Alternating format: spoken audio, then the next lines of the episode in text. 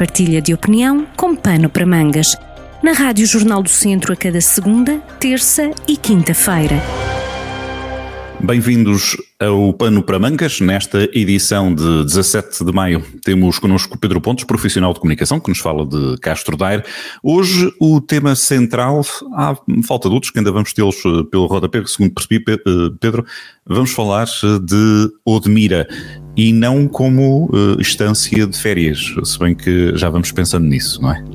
Bom dia, Paulo, e bom dia ao auditório da Rádio Jornal do Centro. De facto, é verdade, Odmira, eh, não como instância de férias, eh, mas como instância de imigração eh, em condições miseráveis em Portugal, que é isso que as televisões nos últimos dias nos mostraram, infelizmente, de uma situação que já não é nova e, portanto, já tem muitos anos e só foi denunciada mais uma vez e só foi neste momento reparada, se quisermos, entre aspas, aspas, pelo governo à última da hora, exatamente por causa da pandemia. Portanto, a pandemia pôs numa situação que incomoda uh, uh, muita gente, sobretudo quem está ligado às instituições uh, que fiscalizam estas atividades em Portugal, mas que é, já existia há muitos anos e não foi de agora. A comunicação social tem denunciado esta situação há quase 20 anos e, portanto, só agora é que se lembraram de que as condições dos imigrantes em Odmir, a trabalhar nas explorações agrícolas, agrícolas eh, era, eh, era uma situação eh, difícil, condições de vida e precárias em termos de trabalho. O caso de Odmira, de Odmira é demonstrado, demonstrou que a situação problemáticas em Portugal são reparadas em pressão mediática e neste caso, em concreto, trata-se de uma situação com imigrantes a viverem em condições muito difíceis, com sublotação de casas e com rendas hiperinflacionadas, uh, demonstrando uma. Uh, um aproveitamento desumano, até mesmo por parte dos uh, proprietários uh, e senhorios que aqui ficam muito mal na fotografia, uh, os proprietários de Odmira. Portanto, não são só os, os empregadores, mas também os proprietários. Não passa pela cabeça, portanto, de ninguém que três quartos do rendimento médio dos imigrantes a trabalharem em explorações agrícolas em Odmira fique retido em rendas eh, num conselho onde existem mais de 10 mil imigrantes a trabalhar. Portanto, eh, quase todo o salário dos, das pessoas que ali trabalham, portanto, fica para despesas com ela própria no trabalho que, que tem e, portanto, nas, e no alojamento local que dispõe. A pandemia veio expor as condições de uma vida destes imigrantes a trabalhar em estufas e, se não fosse isso, como eu disse já anteriormente, ali continuariam sem qualquer atenção eh, direcionada ao problema. É um problema da exploração do homem pelo homem a qualquer preço e sem regras, infelizmente. Há depois eh, grupos de máfias eh, que se aproveitam o facto de já estarem em Portugal, portanto, nestes casos é muito frequente, isto acontecia também lá fora, já vamos falar disto mais à frente, mas eh, estas máfias existem, eh, existiram também quando em Portugal se construíram algumas estradas, eh, algumas variantes, até mesmo aqui no Distrito de Viseu, com eh, imigrantes da Europa de Leste, que, à semelhança dos de Odmira, também estavam em condições miseráveis e que ganhavam salários parcos, e, portanto, e já esses mesmos também tinham dificuldades, mas voltando ao problema de Odmira, eh, portanto, há estas máfias que trazem eh, os, outra, outras pessoas, outros trabalhadores dos seus países de origem a troco de elevados pagamentos, fala-se em 10 mil euros, mais de 10 mil euros, só para as pessoas poderem vir para Portugal trabalhar, condicionando os trabalhadores a prestações mensais, portanto, durante anos, para liquidar depois essas dívidas que são, eh, que são feitas. O trabalhador fica, portanto, dependente do empregador e destas máfias organizadas que exploram os indivíduos eh, com promessa de emprego e alojamento em Portugal. Isto acontece porque não há um registro nem fiscalização a este nível.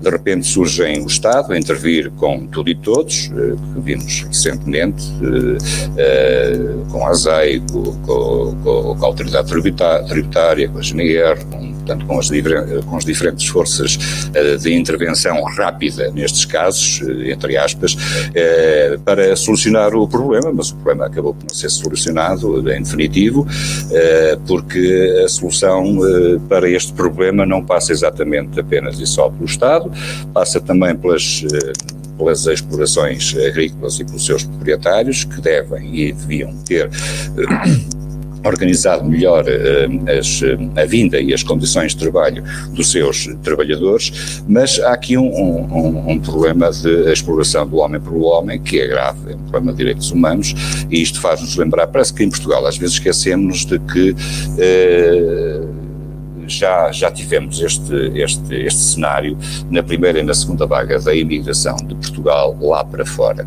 E, portanto, parece que os portugueses têm eh, não parece, temos mesmo memória curta e, portanto, uh, isto que está a acontecer em Portugal acontecia exatamente os portugueses quando iam lá para fora e, portanto, isto não é, não é novo. O problema, o problema é mais grave exatamente porque estamos em pleno século XXI e isto já não se justifica em qualquer país do mundo e, portanto, pelo menos nos eh, mais civilizados. Uh, e aquilo que acontece é que aquilo que está a acontecer com estes imigrantes em Portugal, e sobretudo em Odmira, e se calhar em Odmira haverá certamente pessoas portugueses que foram imigrantes imigrantes e, portanto, deveriam ter um bocadinho mais de consideração por quem eh, recebem, eh, tendo em conta a sua experiência em países eh, no estrangeiro, de porque é isto que, exatamente, que é isto uhum. que se passa exatamente lá fora. É, tens, receio, tens receio que esta situação, uh, apontado, digamos assim, apontadas as falhas nesta situação do caso de, de Odmira, uh, haja outros casos que se repitam? Nós sabemos que não são, não é uma situação vir virgem, digamos assim. Há dois anos, se não me falha a memória, pouco mais de dois anos, eh, tivemos até exemplos ligados, por exemplo, ao futebol, aqui clubes da região que tinham exploração de jogadores em situações Exatamente. muito eh, que depois, entretanto, foram denunciadas. Eh, para além do futebol, para além dos trabalhos agrícolas, falou-se também, falaste, referiste também a construção civil. Há o perigo, digamos assim, há o risco de estes casos andarem escondidos, mais casos andarem debaixo do tapete, um bocadinho por todo o país, e falando também na nossa região, como é óbvio. Sim, sim. Paulo, não tínhamos ilusões e nem tínhamos dúvidas que certamente haverá mais casos. Eh, eles não vêm em lume no imediato. Eh, este veio, como sabes, por causa exatamente da pandemia, não é? Portanto, que originou ali uma, uma forte intervenção porque havia uma situação uh, externa e de risco à saúde pública, inclusive, que nos tocava a nós, e portanto, quando nos toca a nós aqui Del Rey, calma, temos que resolver o problema, e foi um bocadinho sobre esta pressão de, e, de, e de medo, não é? De contagiar a população que uh, houve, uh, houve, ou fez alguma coisa, é? pouco se tenha feito, que também não se conhece grande coisa, porque andaram com os imigrantes de um lado para o outro, inclusive quiseram fazer uma requisição civil num empreendimento turístico lá perto, quando isto se poderia resolver com, com, com mais casas, com mais alojamento, com contentores, etc, etc. Tantos imigrantes que vivem em contentores, mas que são autênticas casas, que nós sabemos hoje as condições uh, de habitabilidade em contentores são, são ótimas, uh, melhores do que aquelas que vimos em algumas casas e, portanto, uh, não sei qual é o problema em, em, resolver, em resolver, não sei qual é o problema em resolver aquele assunto, mas isto também não parte só do, do, do próprio Estado, não é? Terão que ser também as explorações e os proprietários, neste caso, os patrões, não é? Se quisermos, numa linguagem mais ultra-esquerdista, uhum. a, resolverem, a resolverem o problema. E, Mas portanto, nesse caso precisaremos de mais fiscalização? Precisamos. Poderá estar aqui, a, digamos assim, para isto vir à tona? Sim. Sim, sim, precisamos de muito mais fiscalização. Uh, portanto, não basta só uh, dizer que que é necessário uh, criar condições, também é preciso depois fiscalizar essas condições. Uh, recordo, por exemplo, que uh, a ASAI queixa-se de que tem muito poucos, tem tem poucos uh, operacionais no terreno, cerca de 200, o que é muito pouco, de facto, para, para o país. Uh, portanto, às vezes uh, dá-me dá a sensação que temos poucos operacionais para uma coisa e muitos operacionais para outra. Se calhar temos operacionais a mais para, para jogos de bola, onde a gente vê as manifestações na, nas, na bola, recentemente até com a festa do Sporting, onde não faltaram polícias. É outro caso também idêntico, também dá para, para mangas, também a culpa não é de ninguém, portanto, uh, morre solteira, mais uma vez, portanto, houve aquele ajuntamento que era perceptível e era, era, era expectável que, houve, que, que existisse, exatamente porque o clube já não ganhava há muitos anos, independentemente de ser Sporting, Porto, Benfica, Rio Ave, Praga, não é isso que está em causa, uh, mas aquela situação também poderia ser evitável. De qualquer das formas, havia muito polícia para ali e depois não há muito polícia para estes casos que estão aqui e ali escondidos.